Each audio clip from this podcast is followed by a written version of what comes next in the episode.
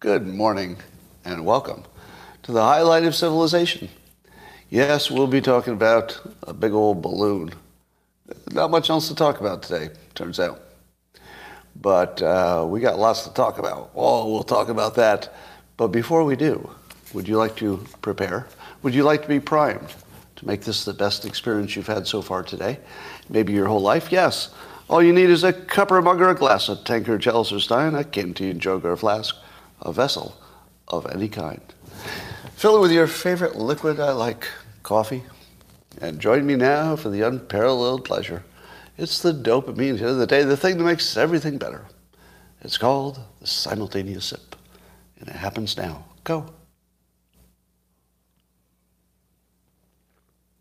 Have you ever stopped to think that the universe has been here for, I don't know, 13, 14 billion years, and you were lucky enough to be alive at the exact time that the simultaneous sip was invented? I mean, really, what are the odds of that?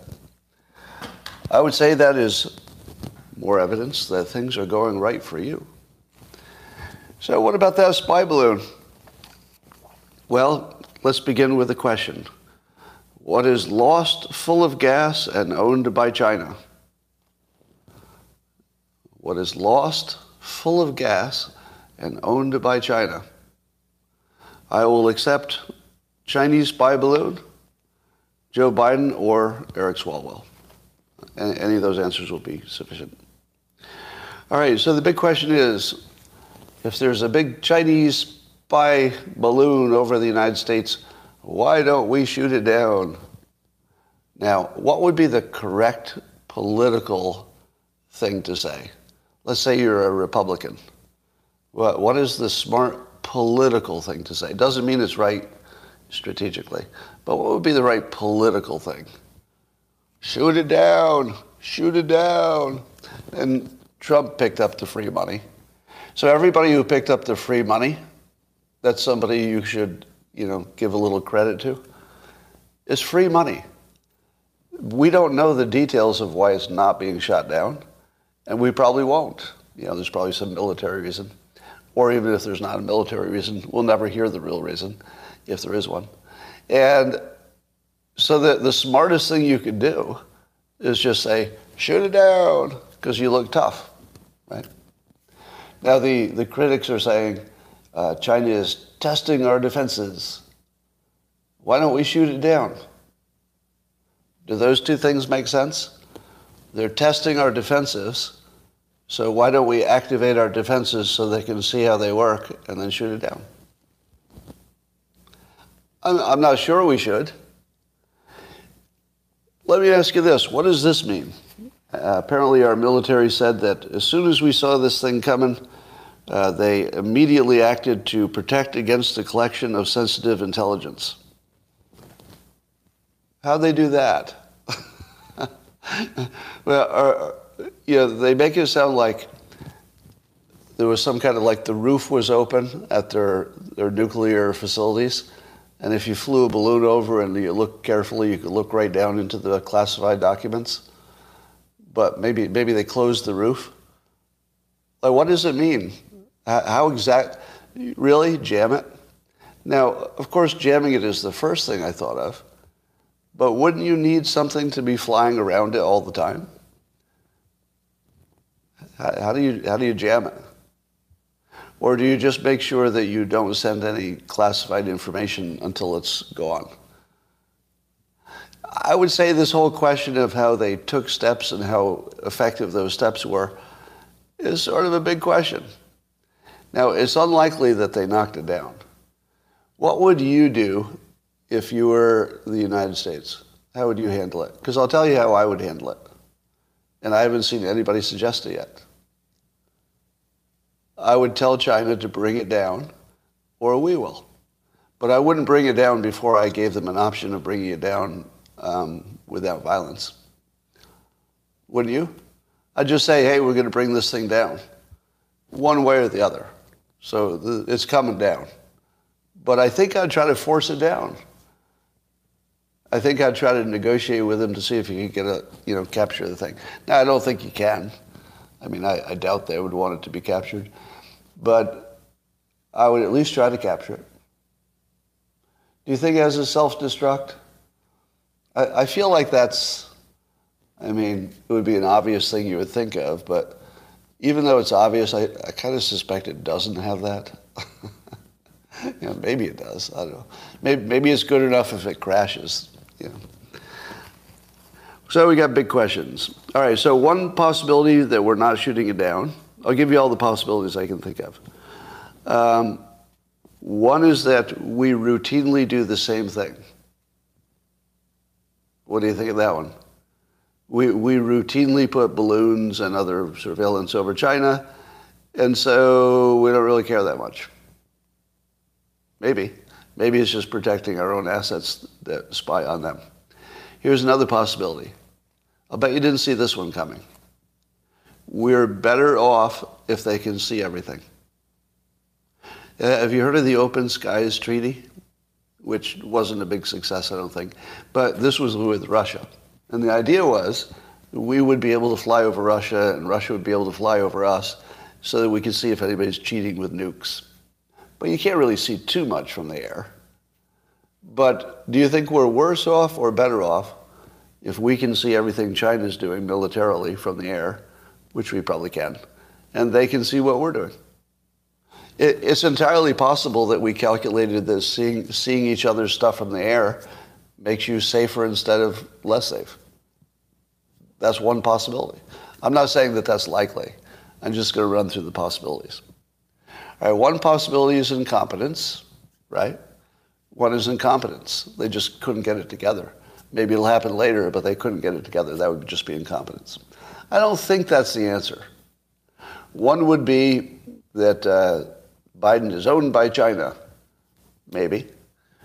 But the reporting we're getting is that Biden immediately ordered it shot down and the military argued against it. Now, can we believe that report? Can you believe an unsourced report that Biden wanted to shoot that down, but the military talked him out of it? That sounds exactly like a lie, doesn't it? It could be true. It could be true. But it sounds exactly like a lie. If you were going to lie, that's how you do it. So what are the possibilities? So one possibility is we did not want to activate our defenses so that we don't give anything away. Another possibility is that we're learning something from it. Do we have the capability to electronically query it and find out just what it's doing and how it's doing it? Are we learning about what technology they have, and we need to, you know, we just need a little more time to get a better beat on it? Are we flying things close to it to take pictures and to get a signal intelligence from closer up? Are we trying to take it over with hackers? How about that one? How about we deactivated the signal from China and we already control it? Is that impossible? Is it impossible that the United States already took control of it? I mean, we wouldn't tell them, would we? We wouldn't mention it. It's entirely possible that we're navigating it toward a military base. And we're just, you know, taking it over Florida or wherever it's going to go. We're taking it over some military base, and then we're going to bring it down. Now, for those of you who are too dumb to be in this conversation, everything I say is speculation. So if you pick one of them out and say, you frickin' moron, that one that you mentioned isn't the one, I know that too.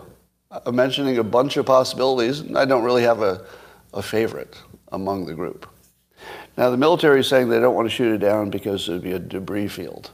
It might, you know, injure stuff in the ground. Does anybody believe that one? That one just feels like a lie, right? Yeah. There are some types of lies that are so obviously a lie that I'm okay with them. Have you ever experienced that? A lie so obvious that you're just okay with it.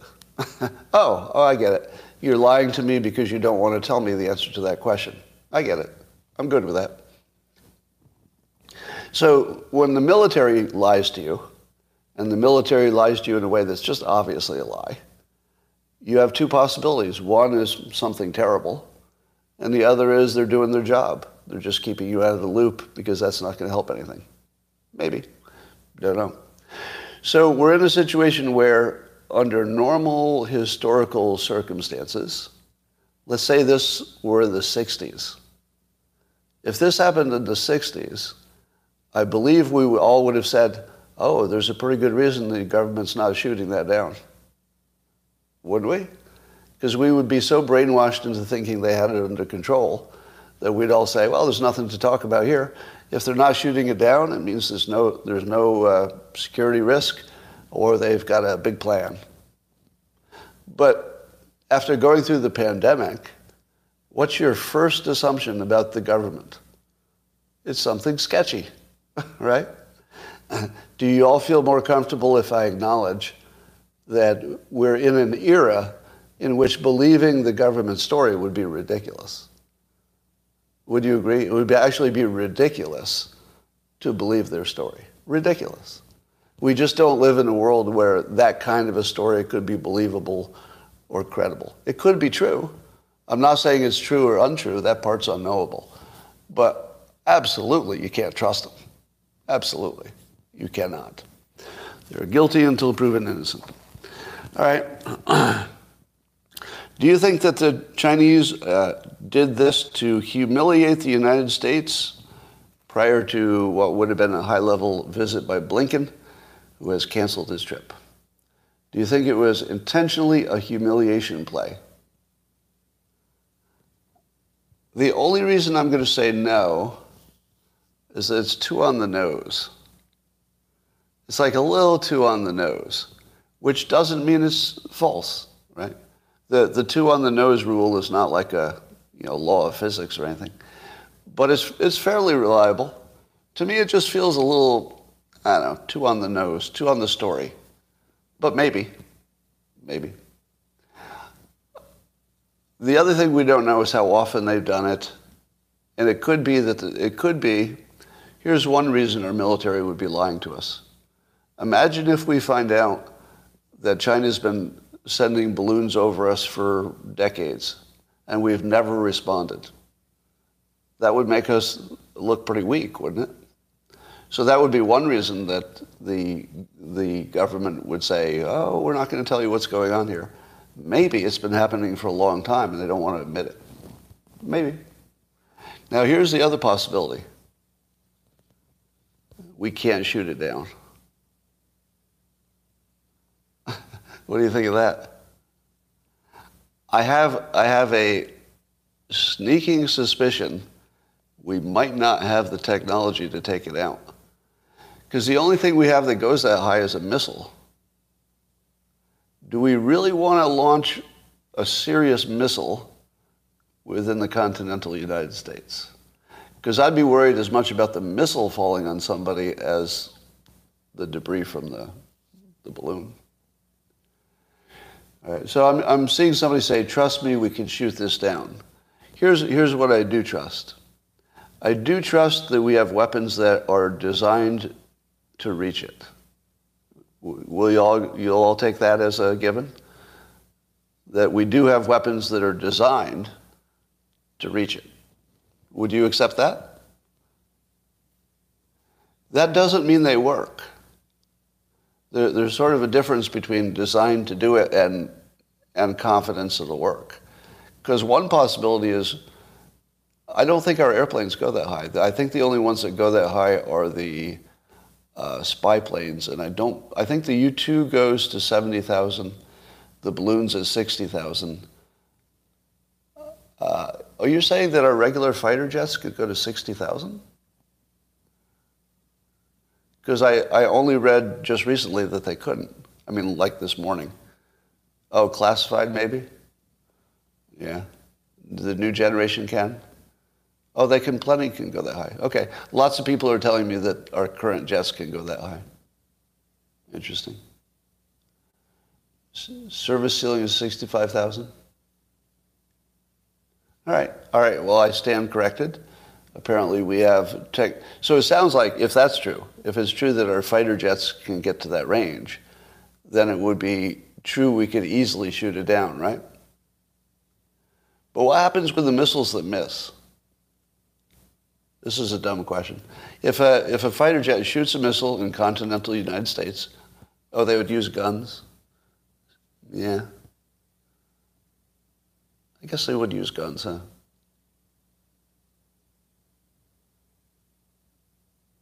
Bullets and then let it float down? Yeah, if you miss, where do those guns go? Or where do the bullets go? You know, it does seem to me that they could find an empty enough place to take it down. We'll find out soon. All right, here's the biggest story that's not exactly being reported. So I noted that Bill Maher made a joke conflating the spy balloon with TikTok. And the joke was, you know, they don't need the spy balloon because they already have TikTok. Then you also saw a number of tweets from, I think, mostly Republicans in Congress who said, you know, ban this and ban TikTok. Mitt Romney said, shoot down the balloon and ban TikTok. Here's the important part. TikTok just became a visual story.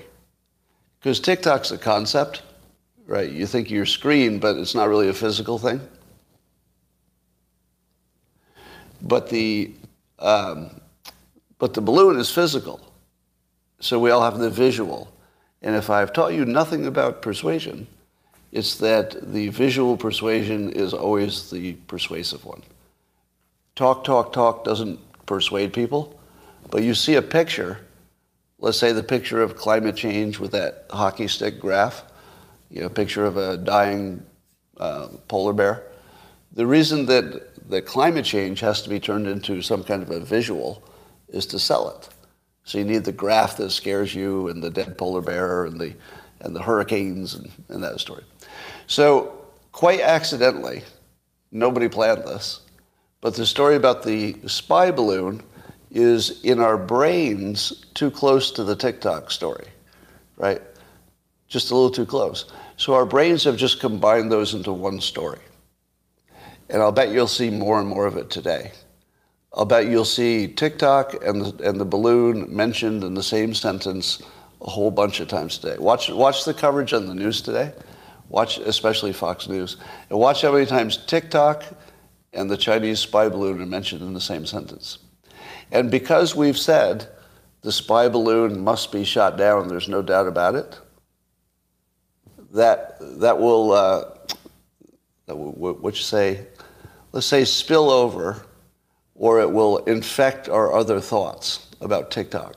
So the urgency of TikTok just took on the urgency of the balloon, and you could argue whether the balloon really is urgent, but we're treating it like it is. The public is treating it, and Congress is treating it like, why the hell are you waiting? Right now. The time to shoot down a spy plane is right now. Okay, second question. How long should you wait before you get rid of TikTok? The argument's the same, right? If you think it's wrong to let the spy plane just sit up there and slowly transverse the United States, if you're okay with that, well, I can see why you'd be okay with TikTok. But if you're saying shoot down that balloon, you can't say shoot down the balloon while you don't say shoot down TikTok. Those two stories just became melted together. You can't, now you couldn't even pull them apart if you tried. That's the biggest story. The biggest story is that those two things just became one thing. That's really big. I don't know if anybody else will mention it, but watch for that. Well, I don't know if you saw in the back, but I did come up with, I was just brainstorming some solutions for taking the balloon out. And what we need to do is maybe try to position Representative Swalwell below the balloon as it's crossing. This will take a little math, but I think we could do it. Then you use a Bic lighter, sneak up behind him, get the timing right, light the lighter. His own natural flatulence will form a missile. Now, I haven't done the calculations. I believe this will get you to at least 70,000 feet. Does that sound reasonable? Yeah, I think you could get 70,000 feet out of this. We'll take out that balloon. Well, let's talk about something else. So Twitter Blue is looking like a better deal every minute. I finally signed up today. I tried to sign up earlier, but because I was already a blue check, for some reason I couldn't do it until now, or recently. So here are the things that you can do with Twitter Blue. I sent a tweet, and it told me I had 30 minutes to edit it. This very moment, this very morning, I deleted a tweet because I didn't want to re-edit it. So I wish I'd remembered that this feature was there. So I accidentally tweeted about the Chinese spy plane when I meant to say balloon. So I just deleted it because I was busy, didn't want to retweet it. But that's exactly one that I would have just edited and kept. Twitter apparently, I don't know the details, looks like they're going to go big on video. Oh, you corrected me? Thank you. It looks like Twitter's going to go big on video, which they have to, right? I mean, is there any question that they have to? Yeah, of course, they have to. So that's the right move. The 30 minutes to edit, that's the right move. The paid subscription so that Twitter doesn't have to depend on advertising so much, that's the right move. Because you can still use it without the paid features. And here's my favorite part. Apparently, the Twitter Blue users only will be paid for any advertisements that appear in the comments to their tweets. I think this is just one of the best monetization schemes I've seen. Because advertisements in your comments seem much less bothersome, don't they? Because you sort of have to go to the comments to see them. I like that, and I like that the ad won't even be there unless you did a good tweet. So my incentive to tweet in ways that get people engaged is now it's monetized. I'm definitely I'm definitely incentivized by that. So we'll see how that works. Now, of course, it's a some of these things are a risk to the Locals platform and some other competing stuff, but I think they all get better if they compete. So I think it's just all good. So far, Elon Musk's, let's say, entrepreneurial instincts for Twitter appear to be right on. What do you think? I would say his instincts so far are right on. Yeah. Now, that's not to say he won't have some missteps, because that's how it works, right? He's moving fast and breaking things and correcting. He said he was going to do that. He told us directly, I'm going to move fast, break things, correct it. And then he did, right in front of you. This is one of the greatest lessons in entrepreneurial strategy and managing and thinking that you'll ever see, because you don't get this much transparency normally. Like, his thought process has been, public the whole time. It's amazing. He also won his lawsuit. So there was a lawsuit when he had teased about taking Tesla private, but then that didn't happen, and people made decisions about it, I guess, and sued him. He won. Unanimous trial victory. Just a clean win. So good for him. It's one less thing to distract him from his work. Did you catch that the number of jobs... employers added over 500,000 jobs to the payrolls in January. Do you know how big that is? Like, if you don't follow jobs, you might not recognize how big that is. That's really, really big. That's like crazy big. How many people expected that? Well, you know who didn't expect it? Economists. Right. So the Labor Department... So Labor Department reported it's over 500,000. But according to Wall Street Journal, far more than economists expected. So the forecasters surveyed by the Wall Street Journal had estimated 187,000 jobs would be created, or filled, I guess, or created, created jobs. And unemployment's down to 3-point-something. That's amazing. That's really good. But here's my first point. Our best economists could not predict jobs 1 quarter in advance. or 1 month. 1 month. Our best economists in the world could not predict jobs, something pretty basic, even in the ballpark. They weren't even in the ballpark. So how do you think they're doing predicting the other stuff? Do you believe any of their other predictions? All right. What is the consensus at the moment, especially based on these numbers? What is the consensus for what 2023 will look like economically? It looks like it's going to be either the softest recession. We'll definitely be struggling with the inflation for a while. But it looks like it's a mild recession. Now, do you remember my prediction for 2023? How many people remember my prediction? When everybody was saying it's going to be a bad, bad year. I was Aryan, was I not?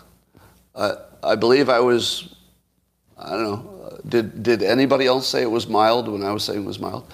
And the reason I said it would be mild is the Adams law of slow-moving disasters, that we're really good at quickly adjusting to stuff.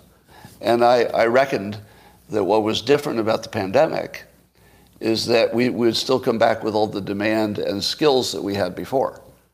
So the pandemic didn't really break something. We just had to go back and use the stuff we already had. So it seemed to me that we could quick adjust because all the assets were in place. That's the part that takes a long time.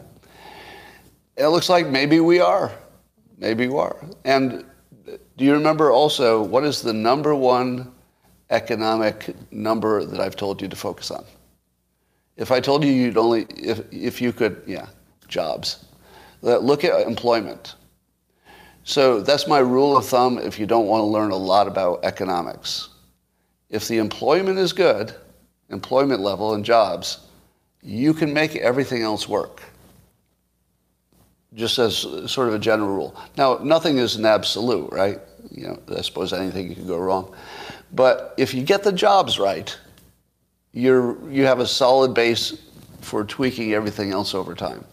And that's what I saw. What I saw was that the jobs looked like they'd stay strong, and therefore I predicted a mild recession.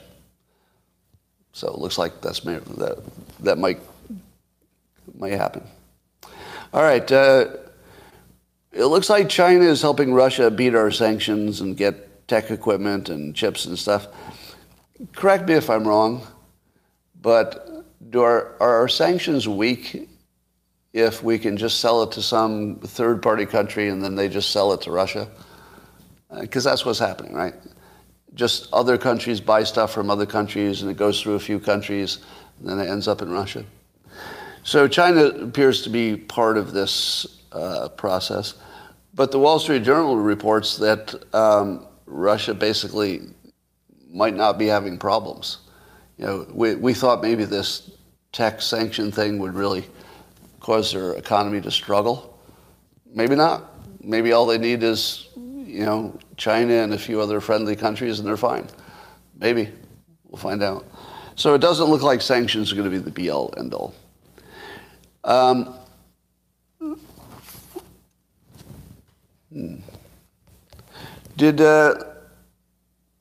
It's interesting, I'm missing something here that, oh, here it is. ChatGPT. I saw an individual on Instagram, I think, who was saying he had a sneak preview, I guess he might have been a beta tester, for an AI app that would be associated with this ChatGPT.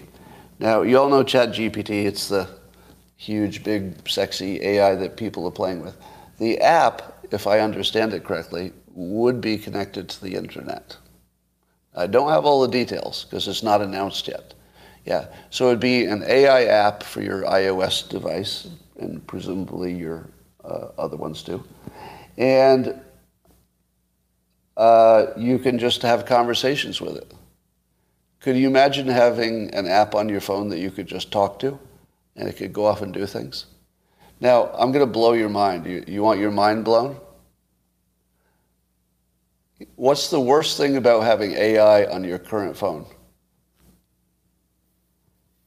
Let me tell you the worst part about having AI.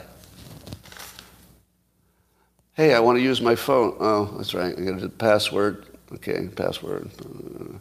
Okay, I got to open my app.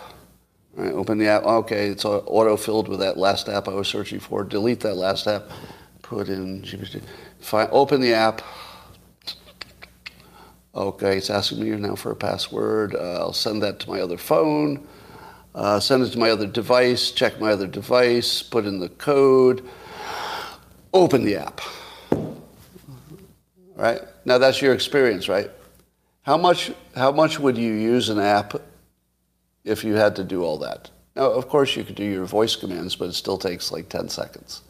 If I have to wait 10 seconds for the app, I'm not using it. Right?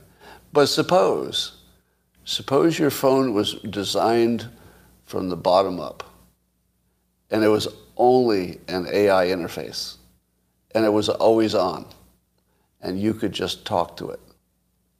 If you saw your phone, maybe you use your watch or something that talks to your phone, but you just say, can you make me a reservation as close as you can get to 7 p.m. at whatever's a good restaurant in town? Now, I guess Google actually can do that for you. You can make a reservation. But imagine AI taking on all of that. I would just use it as my friend, and I would talk to it all day long. I can't imagine not talking to it. Because I always have curiosity when I'm driving. Do you? Every time I drive, I want to be Googling something.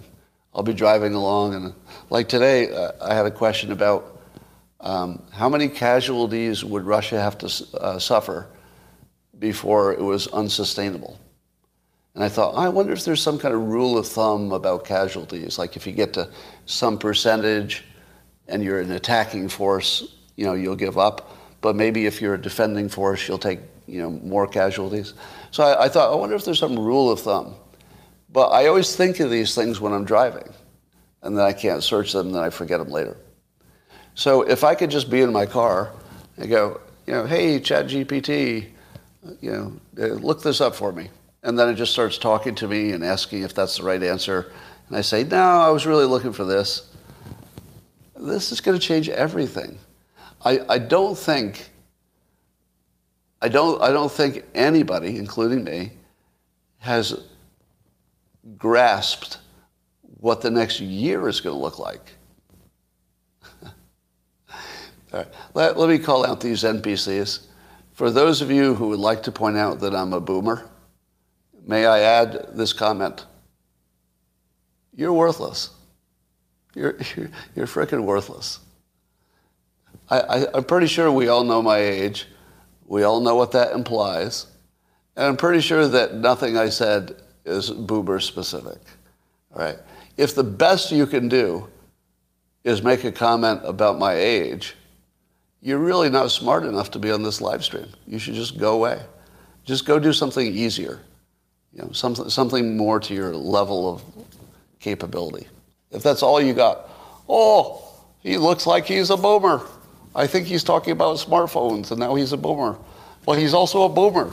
Hey, has anybody noticed the last 15... Stop it. Almost cursed, but did not. Almost cursed, but did not. Did not. But if you would just take a moment over on YouTube, this is more of a YouTube problem. On YouTube, could you just take a moment and look at the other comments? Do you see how many of them are using the word boomer? You can have some confidence that they've covered it. It's covered.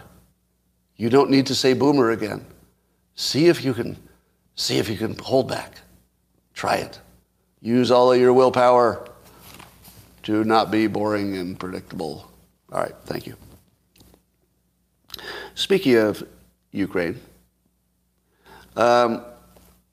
how many casualties would it take before the Russian public gives up on it? So reportedly, there are close to 200,000 Russian casualties that would be killed or wounded just in the Ukraine conflict. There are somewhere around 2 million Russians in the military.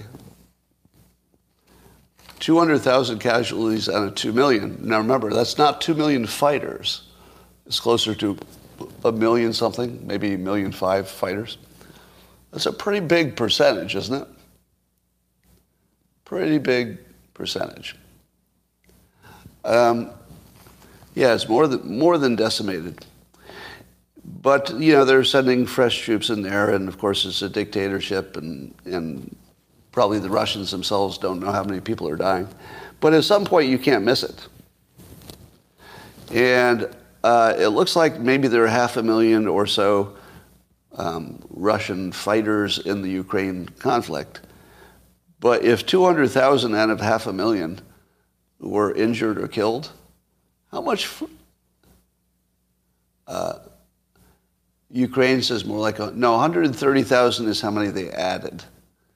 So I was fooled by that at first. So they talk about adding 130, but that doesn't account for the ones that are already there. So I think it's closer to 400,000, something like that. Thanks for taking the high road. Russia says 7,000, yeah. Well, I guess that's my question. To me, it seems like Russia might be pushing up against some kind of rule of thumb that says if you lose this percentage of your army, you better pull back. It sounds like World War II casualty rates so far, right? But remember, that casualty rate is just going to climb, right? Because there aren't that many new Russians. They can't send in as many as the Ukrainians are killing. So... if it's already at World War II casualty levels, which is probably true, we might be zooming past that level, right? Yeah, Vietnam was 50,000 dead. How many casualties, though? What were the Vietnam casualties? 50,000 dead, right? 59,000? I think that's dead.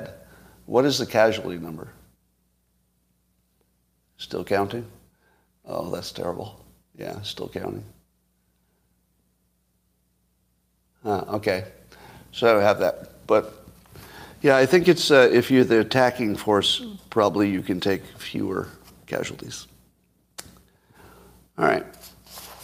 And that, ladies and gentlemen. Oh, just one more thing. Jeb Bush has an opinion piece in the Wall Street Journal, where he was talking about how great the move toward school choice is. Now, I guess Florida's been a leader in school choice for a long time, ever since Jeb, so I give him credit for that.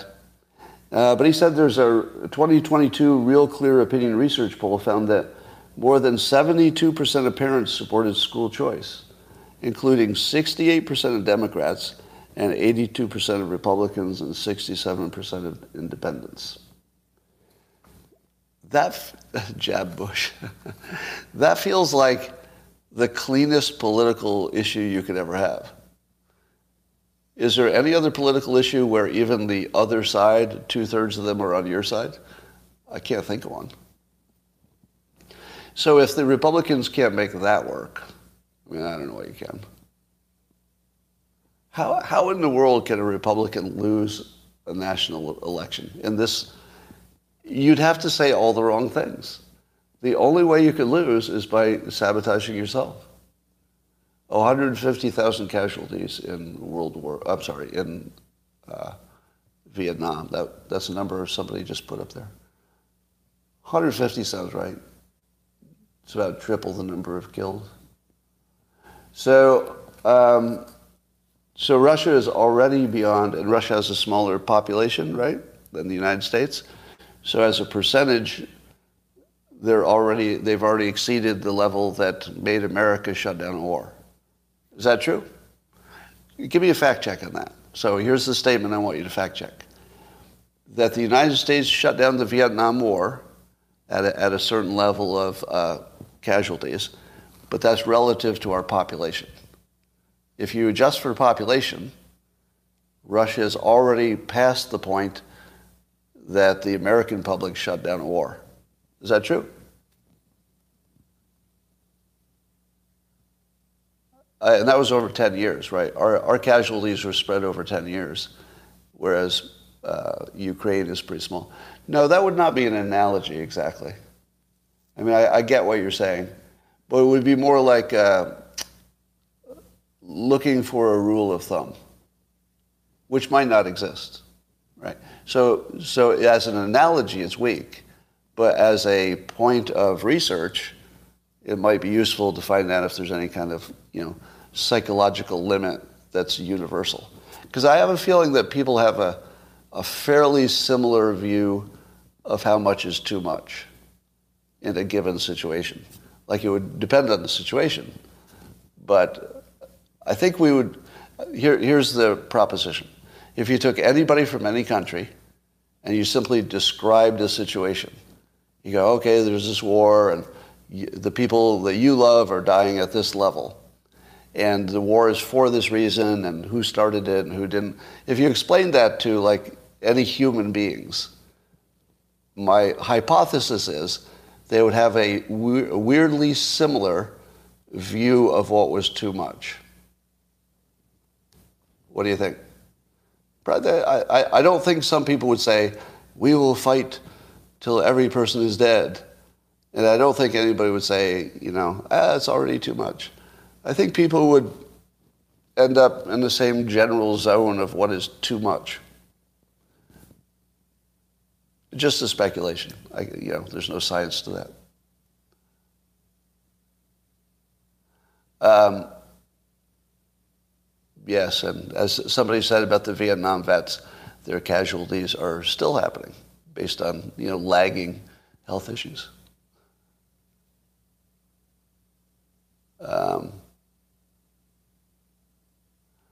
Okay, there's a long comment there. All right, that's all I got now. You can't compare one country to any other country. Well, that's the speculation. The speculation or the hypothesis is that if you break down the question into just a clean question, this many people of your side is being killed for this purpose. I think that the cultural part would be less important than you think. I think you would find that people are kind of similar. That's just a hypothesis. Might be wrong. That's why you test it. Other cultures aren't so weak. Now, see, that's where we differ on our speculation. You might be right, but I think, let me say this. If you were comparing two modern economies, I'll bet they would be closer to each other than, say, a modern economy and, something not. There might be a difference there. All right. Do you believe that America is weaker, psychologically? How many of you believe America is weak?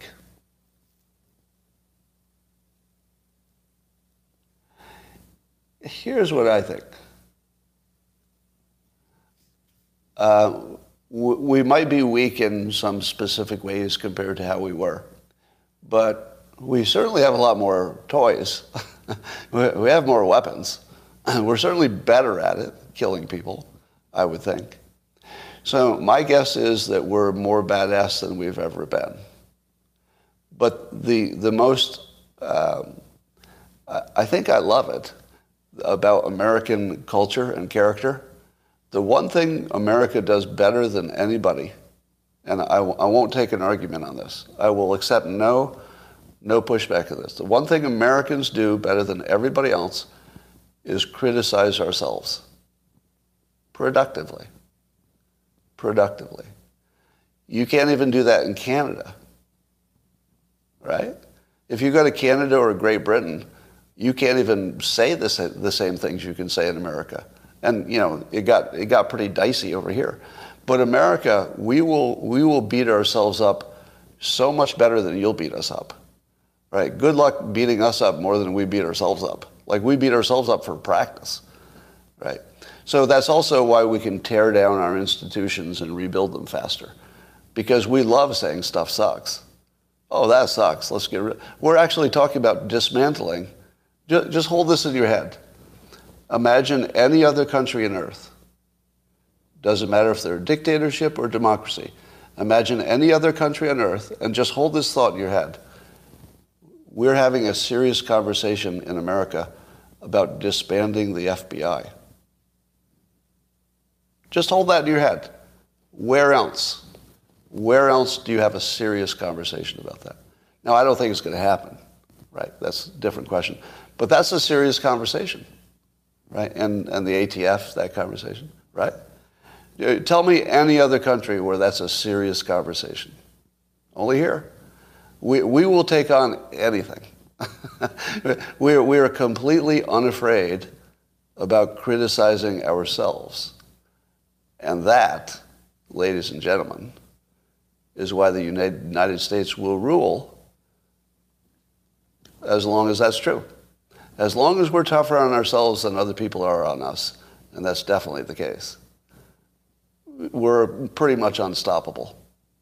Now, there's definitely some kind of a testosterone change that's happened. We all agree on that, right? I mean, science has proven there's lower testosterone in men, much lower. Agree? Yeah. So that's definitely something to be worried about. But I don't think it's translated yet into our national effectiveness. Because the people who join the military, well, let me ask you, do you think our military is a bunch of pussies? I kind of doubt it. Oh, you think so? Really? No, I don't think so. I think that our training process gets rid of anybody who can't kill. You know, that's too much of an absolute. But I think that the process itself guarantees you end up with killers. Maybe I have too much confidence in brainwashing, but I think you can brainwash almost all of them to turn them into killers of some type. You know, they might be killing with a drone instead of a bayonet, but you can make them all into killers. And the ones that you can't, you would know fairly soon, and you would wash them out. So I'm not really worried about that. I'm not really worried. Yeah, and they might be support forces and everything else. You know, I would be... The one thing we never run out of in America is people willing to kill our enemies. We always have plenty of them. Like, I don't think we're going to run out.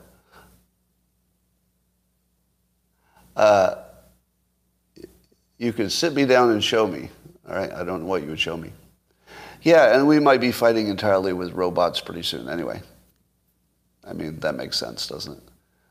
Why would we fight with humans if we can fight with robots and drones? We wouldn't. Killing an attacker is a different mindset. Yeah, anybody could do that. Well, any man could. Most women could, too, as well. Yeah, if somebody's attacking you, sure. When will the coffee mugs be available again? We don't have a plan for that, but if demand is sky high, I'm sure we can make it happen. Scott's imaginary fentanyl dealers in China? Well, here's my thing on China's fentanyl dealers. We know they're not trying to stop them. It is not my belief that fentanyl can be stopped. So that's not why I would be hard on China. I would be hard on them because they're killing us. I don't need a better reason. They're intentionally killing us, so we should go kill all of their dealers. If they're not going to shut them down, so what the dealers do is China does change the laws to make it illegal, but then the dealers will modify the fentanyl a little bit, the precursors. They'll modify the precursors so that they're just slightly technically outside of the control of the government. But the government knows that, right? The Chinese government knows that they'll just tweak it and keep going. So it's not like they're really trying to stop them, right? So if they were really trying to stop it would be different. So if China is killing us, you kill them back every time. You don't say, well... I've got an argument. I don't think it'll stop the fentanyl. No, I'm not saying you should kill their dealers to stop fentanyl because it really wouldn't make that much difference. You should kill them because they're killing us. you kill everybody who kills you. No exception, right? As soon as you say, oh, well, there's an exception, you can kill us under these circumstances. No. No. You can't kill us under any circumstances. There's no right time you can kill us. You will be killed if you do that. And we should be putting assets into China to directly take out their dealers. And we should not even apologize for it. We should actually say, yeah, we did that. That was us. Thank you very much. That was us. We took care of that for you.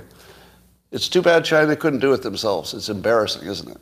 It's kind of embarrassing to be China, isn't it? If we take out their dealers, and maybe we have, you know, we wouldn't know. It's possible we actually have. But if we take out their dealers because they couldn't, I would publicize that. I would not hide from that. I would not make that a clandestine operation.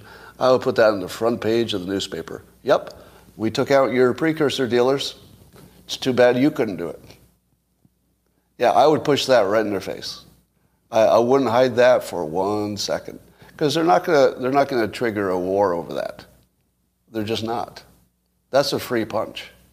We could send American assets into Chinese soil, kill their precursor manufacturers, tell them we did it, show them the pictures, tell them how we did it, when we did it, and tell them we're going to do it again.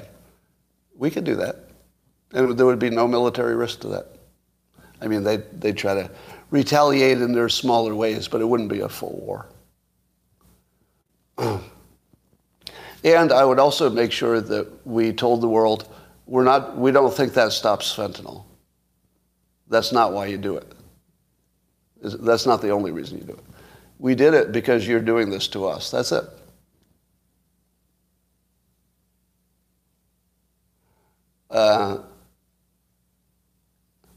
Trump could do that. The raw materials, other produced things that Scott's likes. Yeah, and I don't have any problem with legal precursors sold to legal people.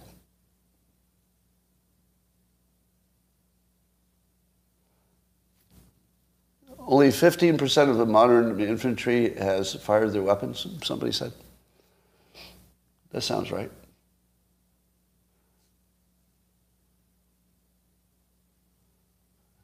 You know, there are some situations where killing is exactly the right answer. Does anybody disagree with that? You don't want to do it, you know, too willy-nilly, but there are some situations where murder is exactly the right answer. Unfortunately, I mean, you know, we don't like it, but that's just the fact. All right. Yeah, technically it wouldn't be murder. It would be murder in China, but it wouldn't be murder to us. It would be killing. Why do we kill those who cannot control the thing for which we kill them? You need a better example. Yeah, innocents get killed. That's true. So it was negative 106 degrees in Mount Washington in New Hampshire. Negative 106. How long can you stay alive in negative 106? Like a minute? That's like walking outside the space capsule.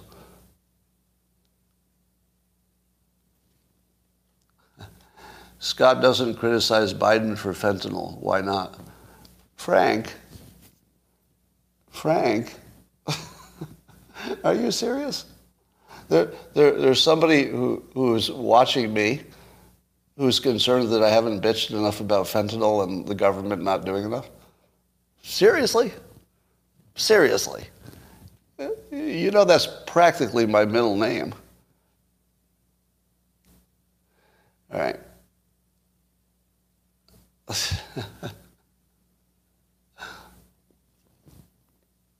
You're really running out of insults. Here's the best insult that Raymond could come up with for me.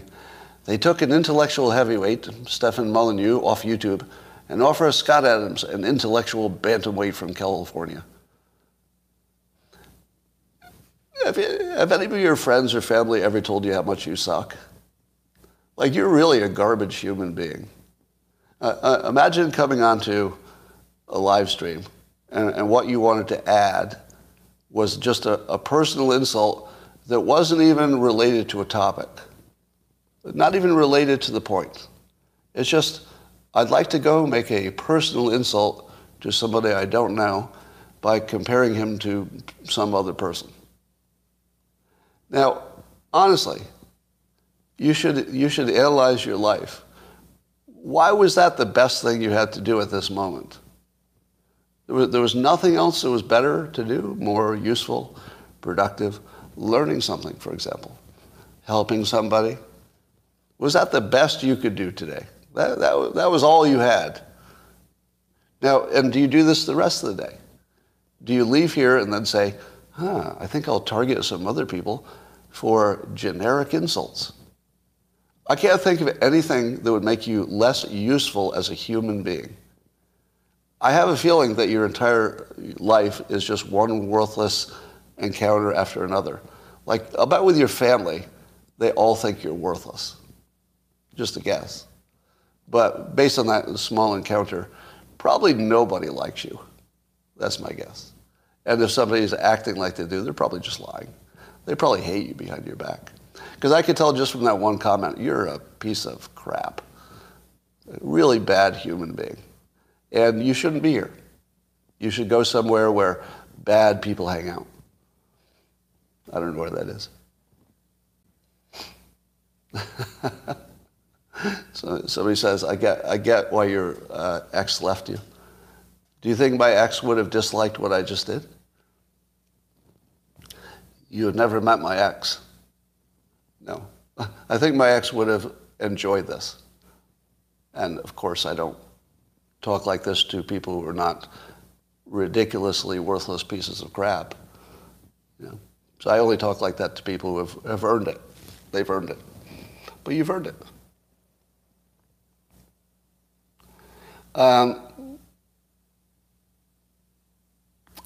Your daughter-in-law passed her citizenship test yesterday. What's her name, James? We'll give her a little hand. I love it when people pass their citizenship test. You know, there are very few things that make me feel more patriotic. Do you get the same feeling? So congratulations to your daughter-in-law. Was it daughter-in-law you said? Congratulations. I just love it when somebody passes their citizenship test. Because the first thing is you have to recognize they know more about this country than the citizens. Have you ever tried the citizenship test? I have. It's not so easy. It's not as easy as you think it would be. You know, I have a pretty good, general government knowledge, but I wouldn't get them all. I would not get them all. Now, I do think some of the questions are a little unnecessary, but they do cause you to study all the other stuff, and I just love it when people, want to be an American enough that they'll go through that process, and then they pass it, and then I say, welcome aboard.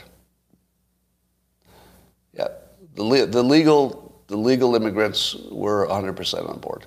The illegal ones, we have some conversations about, some different opinions there.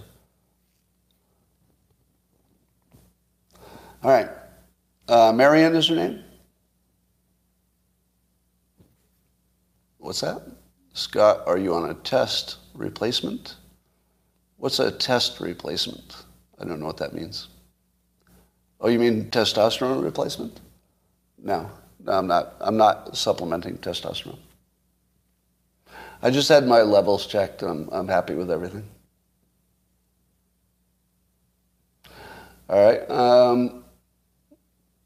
Except my vitamin D was a little low, so I'm boosting that a little bit. I was already boosting it, but giving it a little bit extra.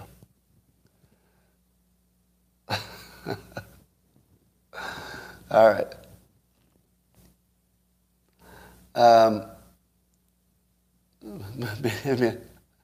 Maybe the balloon is full of migrants.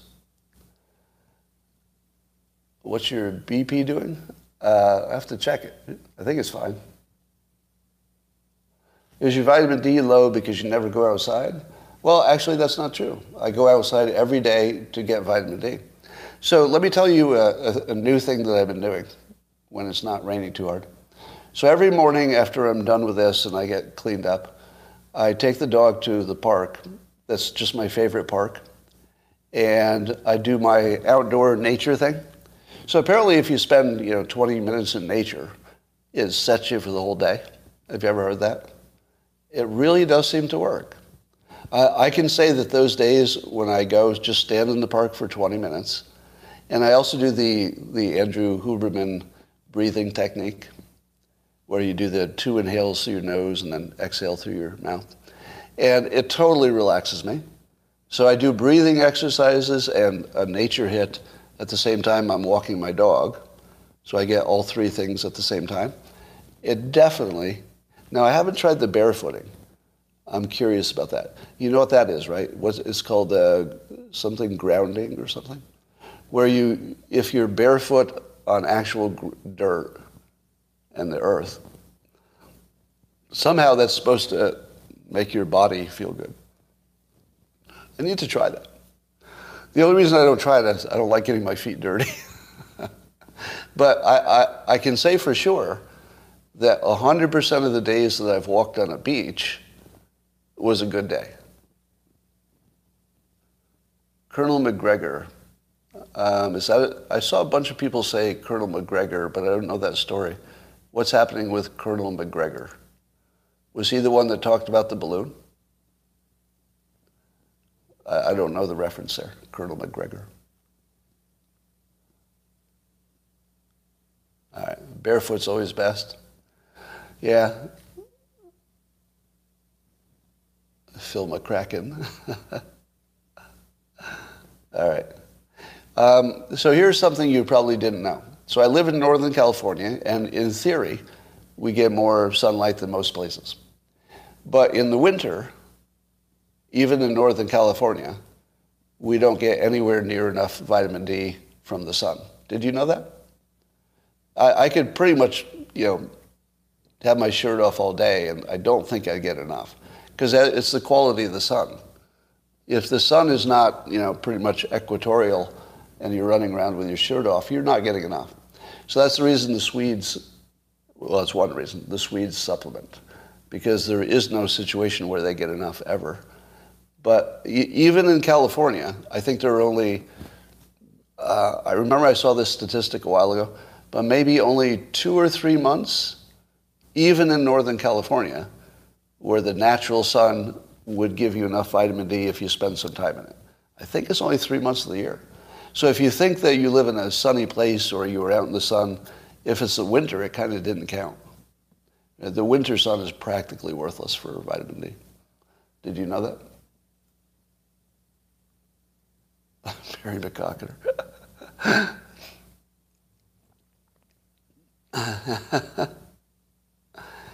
It's the angle of the sun. Yeah, I think you're right about that. All right. Special shoes for grounding. I'm not sure I believe that the shoes ground you. I mean, I'm not sure I believe the grounding works, but I'll try it. I think I'll try the grounding thing to see. So I'll put that on my list. All right, that's all for now. I'll talk to you on YouTube later, and I'll stick around for the subscribers on Locals. Bye for now.